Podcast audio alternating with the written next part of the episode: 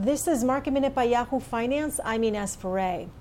The Dow lost more than 700 points, its worst day since June 11th, as concerns over coronavirus reemerge, with cases spiking in places like Florida. New Jersey, Connecticut, and New York have all imposed a 14 day quarantine on travelers coming from hotspot states.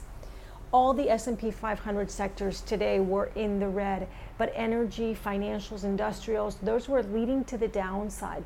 Meanwhile, utilities and consumer staples were losing the least. Taking a look at some of the Dow components which were under pressure, all 30 Dow components ended in the red.